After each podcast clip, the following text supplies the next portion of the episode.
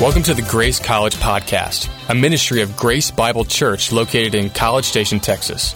We desire to impact students who will impact the world for Christ. Hope you enjoy the talk and hang around for more after. Hey, if you have a Bible, jump to Joshua chapter three. Um, this is your, if this is your first time with us, welcome, welcome, welcome to Grace College. My name is Kevin Barra. I'm the college pastor here at our Southwood campus, and... And I will tell you what, I had a great weekend, and I had a great night last night watching the game. And I will just say this as you're flipping to your Bibles, a little little uh, football for us. Um, I am excited about what this means for the Aggies in the future. What about y'all? Okay. Okay. All right. And Jesus is too. All right, Joshua chapter three, starting in verse three, um, says this. Starting in verse one, says this. Then Joshua rose early in the morning, and they set out from Shittim. And they came to the Jordan, and all the people of Israel lodged there before they passed over. And at the end of three days, the officers went through the camp and commanded the people, as soon as you see the Ark of the Covenant of the Lord, your God, being carried by the Levitical priests, you shall set out from your place to follow it. Yet there shall be a distance between you and it of about two hundred cubits in length. That's about, about three thousand yards. Um, do not come near it, in order that you may know the way you shall go, for you have not passed this way before. Then Joshua said to the people, consecrate yourselves, for tomorrow the Lord will do wonders among you. Let me pray for us one more time. Lord, thank you so much for this morning. And Lord, thank you so much for this moment in the, the life of Israel, that we can learn how you are leading our lives. And Lord, I know that for many of us, there are challenges ahead of us. There are circumstances that we are walking into that we are not certain about.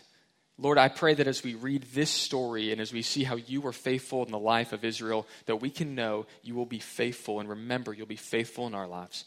I lift up this morning to you. It's in your name we pray. Amen.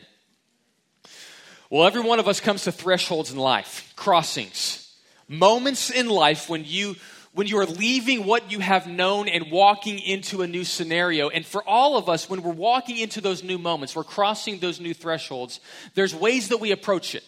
And for mo- many of us, we have these theories about what life will be like and what I will do when I cross that threshold. To give you an example, when I date someone, right? And so many of you guys, you have roommates that have never dated um, a girl. And uh, and they have all these theories that they will tell you about. When when we when we cross that threshold from being friends and talking, like only on social media, right? When I just like her pictures, we go beyond that step to to an actual relationship. This is what I would do, and you may have a girlfriend, and so this individual gives you all sorts of advice. Hey, when you cross that threshold, uh, this is what I would do, and here's all the wisdom of the ages that you need to learn, right? You also had those theories when you came to college, right? You had all of these, these ideas in your head of, once I get to college, this is how I'll prioritize my studying. This is how I'll be prepared for every exam. This is how I will not pull all-nighters, right? Because Because I will be prepared in this moment. You have the theory of it, but then you get into the reality. And reality is nothing like the theory. Once you get a girlfriend, you realize, man, you had no idea what you were talking about, right? Like once you got into college, you're like, engineering is the path for me. And then you got here and you realized, engineering is not the path for me. And there's also the same moments can happen when you graduate from A and M and you go off into a career. You have these theories about how you treat that job, how you will move in that environment, but then reality hits. And I'll tell you what, reality can hit like a ton of bricks. Reality can be a little bit terrifying, because once you're into the moment, you realize how little you actually knew. But the truth is this, God will lead you into crossings. There will be thresholds that you cross. You're looking forward to those new moments, those new crossings, those new opportunities, those new relationships, those new jobs, those new careers. You'll look forward to those. But I'll tell you what, the crossing can be terrifying, especially if you don't remember God's faithfulness in the past. You see, what God does all throughout the Bible is this. He, he has moments. He has stories all throughout the Old Testament, all throughout the New Testament, and they're there for a purpose. They're there to show you that God's faithfulness in the past will actually fuel your faith in the present. God's faithfulness in the past is supposed to fuel your faith in the present. And the reason we have these stories is not merely so we look at God's faithfulness in the past and say, wasn't it great back then? But that we would have faith that's fueled in the present. And there's three pieces that, that from this section of Joshua that we've got to learn. The first thing is this, is that, that we are learning how to follow. God is teaching us how to follow him.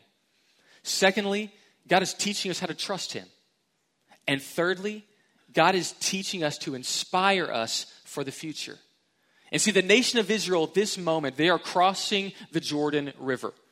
If you've been with us, you've, you've seen God bring this nation of Israel from Egypt. He's uh, moved them in freedom. But for the next forty years, he, he killed off the previous generation. He let them die out so the next generation would go into the promised land because the people did not believe God. And so he went with their kids and said, okay, your kids are going to enter into this promised land. And your kids are going to lead this nation and start a new place in enemy-occupied territory. They're going to go into a war zone. Last week, we looked at some spies that went in and saw Rahab, and she said, God is leading you here. This pagan woman said, God is leading you to this place. Those spies came back to Joshua, reported, hey, God's leading us here. God's in this. And so over the next period of time, Joshua rallies up the people, brings them to the edge of the Jordan River, and says, okay, God is going to lead us into this next place.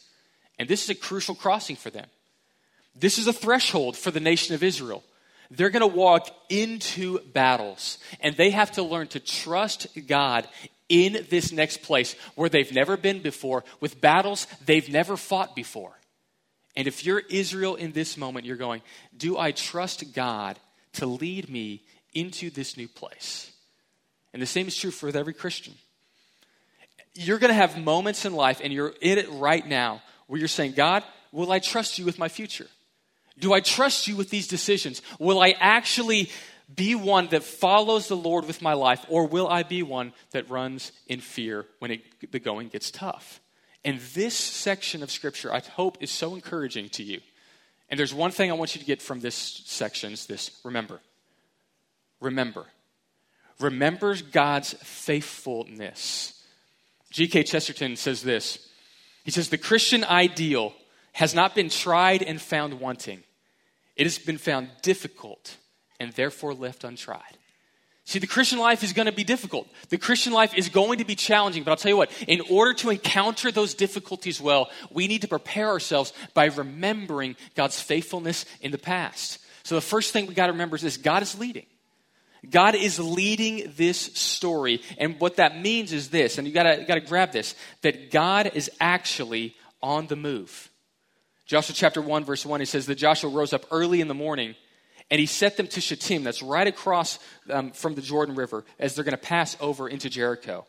At the end of three days, the officers went through the camp and prepared the people. They said, get ready, and once you see the ark moving, you look to the ark, and we're going to follow the ark across this water. Now, what was the Ark of the Covenant? Well, the ark was, if you've ever seen Raiders of the Lost Ark, right, Indiana Jones movie, like forever ago, okay? You get a picture of what it's like. Uh, there's demons in it. No, just kidding. There's, there's, there's not. So what the Ark of the Covenant was, was, was a box. It was about four and a half feet by two feet that held the law of God. Moses went up onto Mount Sinai, and he literally got the law of God, the Ten Commandments, written by the finger of God on these stone tablets. He broke them. Bad move, no, uh, Moses. And then he had to make new ones, and he put those new ones inside the Ark of the Covenant. But not only did the Ten Commandments go there, some of the bread that they had eaten as they wandered through the wilderness and God provided them day after night, some of the bread went into the Ark of the Covenant, as well as um, Aaron's rod. Aaron was Moses' brother, and, and he had a rod that budded, showing the faithfulness of God, and that is in the Ark of the Covenant. And the Ark to the people represented the presence of God. On the top of the ark were two cherubim. And it was that the God, God would meet them in the by being in the Ark of the Covenant. Not in the ark, but, but leading through the Ark of the Covenant. It was actually also the place when the, the priests would make petition for the people before God. They would go and sprinkle blood on the, on the top of the Ark of the Covenant, showing that blood sacrifice is what's required to give forgiveness to the people. They have broken the law of God, and so now there is a shedding of blood so that they might give forgiveness of sins. The ark to the nation of Israel represented the presence of God going before them. And so the ark would be lifted up and would be leading the people forward. And the people saw God is leading this mission. God is on the move. God is carrying us forward as he is leading us. The ark was a physical representation of God's leading. Here's the key. God is moving. God is not stagnant. God is not static. God is constantly on the move. Henry Blackaby writes it this way. He says, you cannot stay the way you are and go with God. You can't simply stay who you are, where you are, and go with God. But you know why? Because God is constantly on the move. God is constantly doing a new thing. And he's telling this nation, I want you to look at the ark, the receptacle of God, and watch him lead you. Now, is God actually in the ark? No. It's a picture. It's a picture of the holiness of God going before these people. See, the truth is this. God is leading. The question is, are you following? If God is actually leading in this world, how are we doing on following? And I'll tell you what, there's so many barriers to following God. See, I think for many of us, we think that if God is leading us, it means that he's removing all obstacles. Like if God is really leading us, then life should be easy. I mean, if God is really in charge, then I shouldn't have all of the struggles that I'm facing. And so for many of us, once we hit barriers, we feel like, well, maybe God isn't really in this. But what we see in this section is actually the opposite.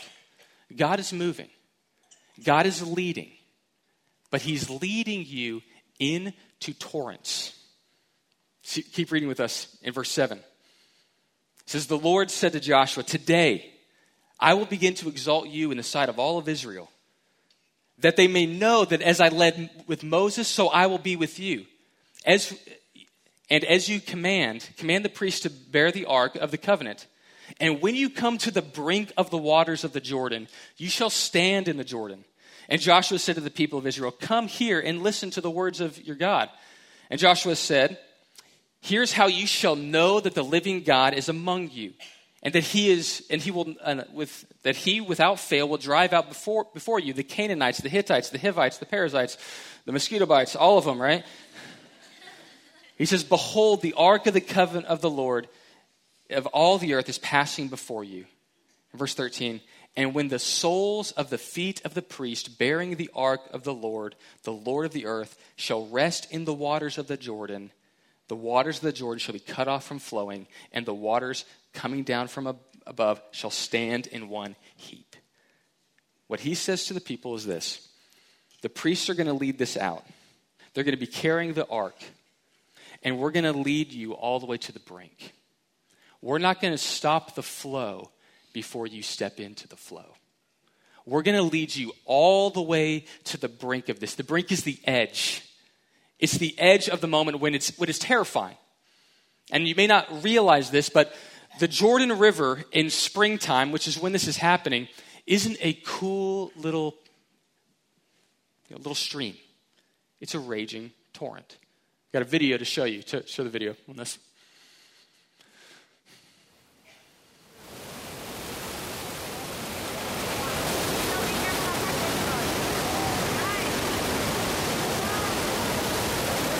This is an actual video of the Jordan River in springtime. So imagine you're walking and you see this river, this raging torrent in front of you. And God says, yeah, yeah I want you to go. And well, are you going to split it? Negative. Like we're going to let you go to it. And I want you to walk all the way to the edge of it. I want you to go literally to the brink. And I want you to step a foot into this raging torrent. And I won't do anything until you cross the brink. Is that not terrifying? See, God leads us to the brink. God leads us to the brink in every one of our lives when we feel like, man, I may break if I step forward. Henry Blackaby has another great quote. He says this, will God ever ask you to do something you're not able to do? Will he?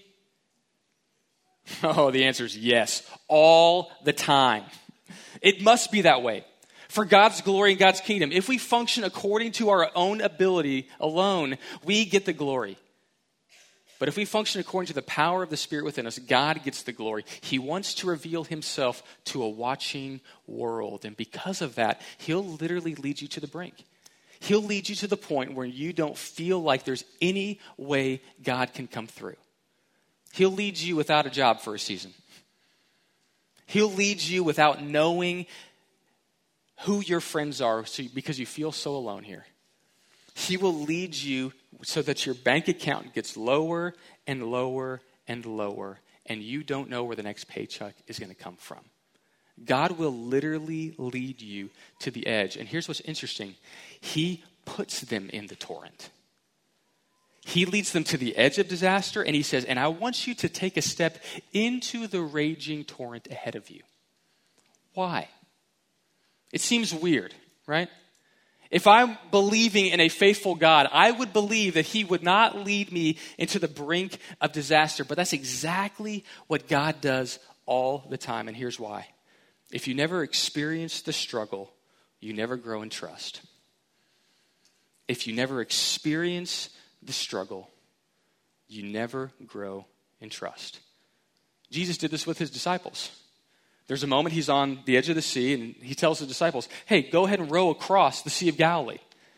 And I think, honestly, at this moment in, in the Gospel of Matthew, Jesus is just, because the waves start getting huge, and, and they start freaking out. They're like, we're not even going to make it across. We're not going to survive this moment. This, this, this raging water is too big. And then it says Jesus came walking on the water. And it says that Jesus thought he was just going to pass him by, right? I mean, can you imagine this? The guy's like struggling, freaking out, and Jesus is like, sup, dudes? Uh, and keeps on walking. And, and they're terrified in that moment. They're going, is he a ghost? What's going on? And then Peter looks out at Jesus, and Jesus goes, what was going on? And he goes, is that you, Lord? He's like, Peter, yeah. And Peter goes, if it's you, command me to come onto the water. And Jesus is like, man, you're going to give this a go? This is great. Come on, let's do it. He steps out, and he begins walking. And then it says Peter saw the wind and the waves, and they began to sink. And then he cried like a little baby, right? He's like, no, Jesus, what, what, are you, what are you doing? Help me out. And then Jesus pulls him out. And you know what Jesus says to him? Good job walking. That was great. He doesn't. That's what I would have said. Like, you took three steps out there, Peter. Well done, right? He doesn't. He says, why did you doubt? And I can think of lots of reasons why he would doubt, right? Like, I don't know, humans aren't supposed to walk on water. Like, I, there's a couple things, there's a couple reasons for doubt. And, and Jesus is showing him, hey, hey, hey, listen, listen. I control the wind and the waves. I control what you can. I'm in charge of these forces that seem way too big for you. And I'm going to lead you all the way to the edge of the brink. Because once you experience the struggle and you watch me come through, you'll grow in trust. Elizabeth Elliot, who lost her husband um, to the Auca Indians, writes this. She says, our vision is so limited, we can hardly imagine a love that does not show itself in protection from suffering. The love of God did not protect his own son. He will not necessarily protect us, not from anything it takes to make us like his son. A lot of hammering and chiseling and purifying of fire will have to go into the process. You see, God wants you to look like his son. And in order for you to look like his son, that means there's a lot of chiseling and hammering and a lot of faith that gets built. And the way that faith gets built is when you're in the midst of the struggle. For me, I remember once I graduated college, I didn't know what I was going to do next. And so I was moving to College Station because my fiance at the time, Hillary, was um, in veterinary school here. And so I needed to get a job in College Station, but I didn't know anyone in College Station. And I, I ended up getting connected with Grace Bible Church. And I, I interviewed, it went well, and they were going to hire me. And then they showed me what they were going to pay me. And I was like, peanuts and hope? Like, I'm not sure that that's going to work when I'm trying to, like, establish a family. We're going to get married in December. I was moving here in August. And I'm like, I just don't know how I can survive on that, right? And I looked at some other job opportunities, some other things. And I just became convinced, okay, Lord, I really feel like you want me here. You really are opening up this path, but oh my gosh, this feels absolutely terrifying. But then I remember the year before, I had raised support to do outreach ministry to a to a track team, and and it was uh, a tough year of just raising support to do this. And I remember there were some some weeks I would come to the end of the month, and I I did not have enough money to pay rent. And I remember going to talk to different people around town, and just like as I was just telling them what I was doing, and I remember sitting down with one family, uh, Greg Grooms and his wife, and and I'm sitting down there, and they're just like, "Well, where are you at financially?" And I'm like. Uh, I, I was like, I have no idea, and I didn't, but I knew I was low. And they said, okay. And they wrote me a check. They got me through the rest of the year. And I was like, oh my gosh, Lord, you led me all the way to the crisis just to show at the last minute you're going to provide for me. I got the job here. I started working here, and, and I didn't have enough money to pay for bills. And, and, and I always grew up with bad cars, right? Cars that would break down everywhere, like everywhere, parking lots, highways, everywhere. And we didn't have enough money to buy a new car. And so we would fix the parts of the car on credit because that's what we had. And so my credit card bill was getting higher and higher as I'm fixing this car. And, and, and I remember when I moved here and I looked at the paycheck that I'd be getting, I was like, there's no way that I can pay for my student loans and this car, you know, these car bills that I have. There's just no way. And when I got here, about a month into it, uh, I got a call from a woman. And she said, hey, I, I heard you used to run track. I'm like, yeah. And she's like, hey, would you be willing to coach me? And I will pay you, and she didn't say this, but this is what it was, a ridiculous sum of money to coach me. And I said, all right. And so for the next year, I coached this woman and paid off all of my bills, had more than enough money to, to care for my wife and family in this new place when I had no reason to believe in the faithfulness of God, except for the fact that God always leads you to the brink. And in that brink, in that torrent, God says, will you trust me and step out in faith and watch me provide on the tail end? Will you trust me all the way to the edge and watch me provide for you in the end? And God does that all the time. God leads you right to the edge. And when they get to the edge, the water parts. And everyone walks through literally on dry land.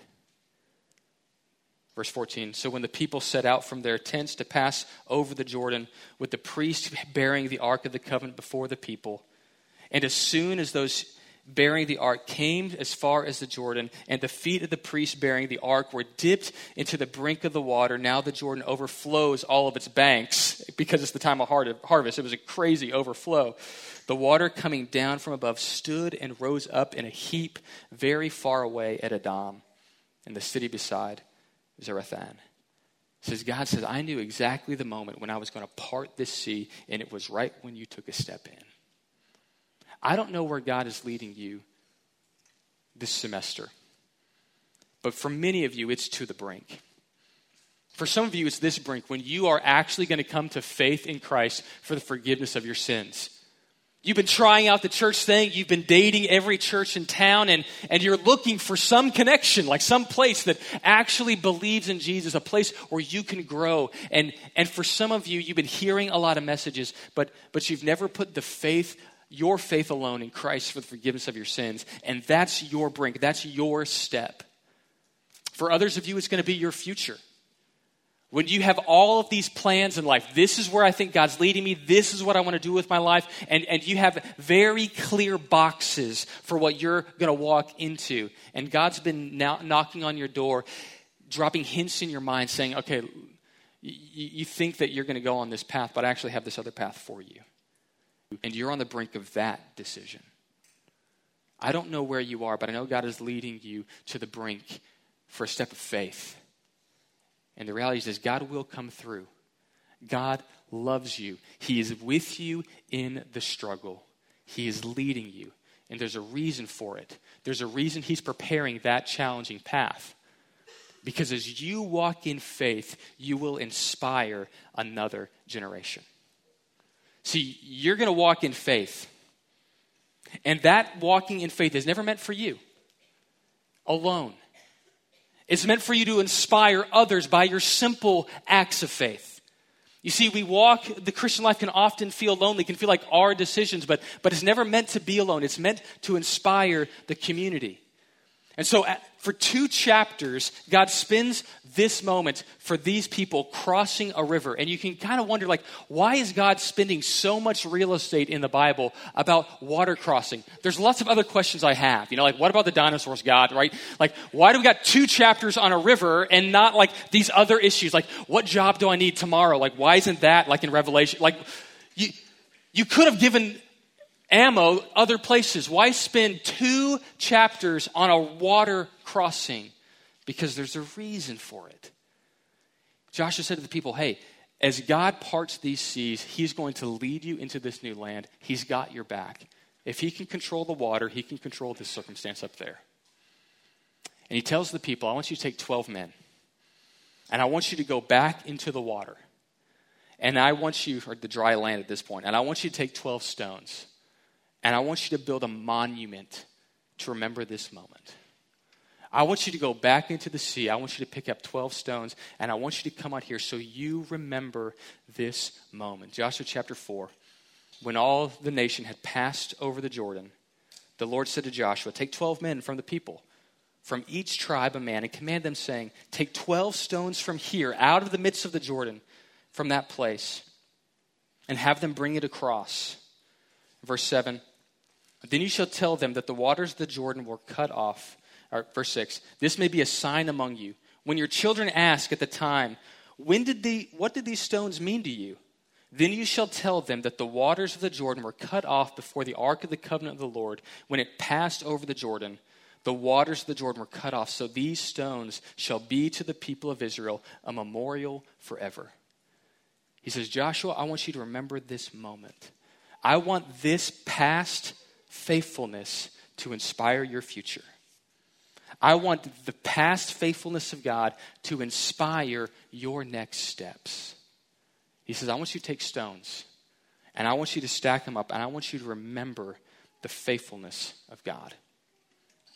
We got stones for you. At every table, when you walk out of these doors, um, there are stones on the table and markers. And what we want you to do, we're giving you an opportunity to do, is to remember the faithfulness of God in your life. I don't know about you, but I remember dumb things all the time. I remember in seventh grade, my voice cracking when I started reading in class, right? Like, you know, like I remember that, right? I, I remember uh, getting a concussion, like playing soccer when I was a kid. I remember so many unimportant facts in my life. And I remember what I should forget, and I often forget what I need to remember.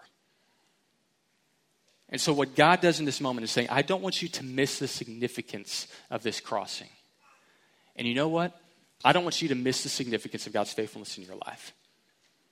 So what I'm giving you an opportunity to do is to take one of these stones and simply write a memory of God's faithfulness. Write one of those moments that God actually led you. Maybe it was getting in to A and M. And so you're like, I never thought I would get in here. And all of a sudden I'm in here. And that act of faithfulness will inspire you for the future. Maybe it's the time you came to faith.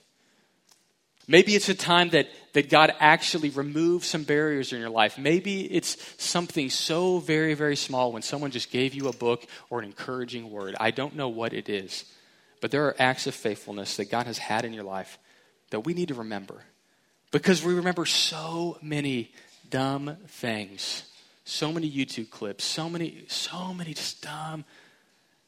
But often we forget the things that are most important to us and God. And so here's my challenge to you. If you get that stone, you write um, a moment of God's faithfulness. My challenge to you is to go put it somewhere in your apartment, in your dorm, and maybe with some roommates. Maybe you got some roommates here and you want to write God's faithfulness, and maybe you stack them together and make your own little memorial. And then if you take that and put it on your Instagram and you um, hashtag us and, and connect with us, you do it at Grace Bible Church and you hashtag at Joshua four, then we can actually follow those and see where you are putting your stones so that we can all celebrate the God's faithfulness together. And my challenge to you is say, okay, I'm gonna, I want to remember this, and I'm actually going to commit to this. I'm going to take this rock, I'm going to put it in this place. Let me tell you about these rocks. They're rocks, right? Like, they're, they're rocks. You know, they're, there's, they're not from the Jordan. They're just rocks. And so um, several months ago, I, I asked uh, one of my fellows, about a month and a half ago, I asked one of my fellows, hey, I'll go find me a bunch of rocks. And it's for a sermon, like it'll make sense, you know, six months from now, right? Or six weeks from now. And and he said, okay. And he remembered a, um, a family that we had helped as part of our missions projects, so raising money. And so he he said, maybe I'll call them and see if uh, they'll donate some of those rocks, give them to us. And so he got, calls them, and they say, yeah, well, you can take our rocks. And so he go. He says, oh, how am I going to get these? I asked him to get four hundred rocks. How am I going to get these four hundred rocks back here? And so he calls up another fellow who's leading our youth ministry and said, hey, Zach Smith, would you help me get these rocks? And he says, sure. And he goes and gets a couple youth kids to help him get four hundred rocks for people that they would never meet to serve you in this moment. And I was like, who knew cold rocks could make warm hearts, right? Like, I, I, I saw this, and I'm like, and, and I went over to Zach, and I'm like, Zach, oh my gosh, thank you for serving us in this way. And so I took one of those rocks, and I literally wrote um, Zach Smith, Matt, the youth guys' names, and I said, thank you for that simple act of faithfulness. See, God is doing all sorts of little things in your life to remember God's in this. God's leading you. He's leading you into challenges, but those challenges are going to inspire a future generation if you take your step of faithfulness. Let me pray for us. Lord, thank you so much for this morning. And I thank you that you have, you have so many acts of faithfulness, that you lead us, that you guide us, that you inspire us by your presence. And Lord, we can trust you in the torrents of life that we walk into because you have been faithful in the past. You will be faithful in the future. And Lord, as we think about the moments of faithfulness in, in our life, I pray that you would um, bring them to remembrance. And as we write our little moments on these stones, that you would solidify your heart for us. I thank you so much for these students. I thank you so much for this morning. I thank you so much for the memory of your faithfulness in our lives. Amen.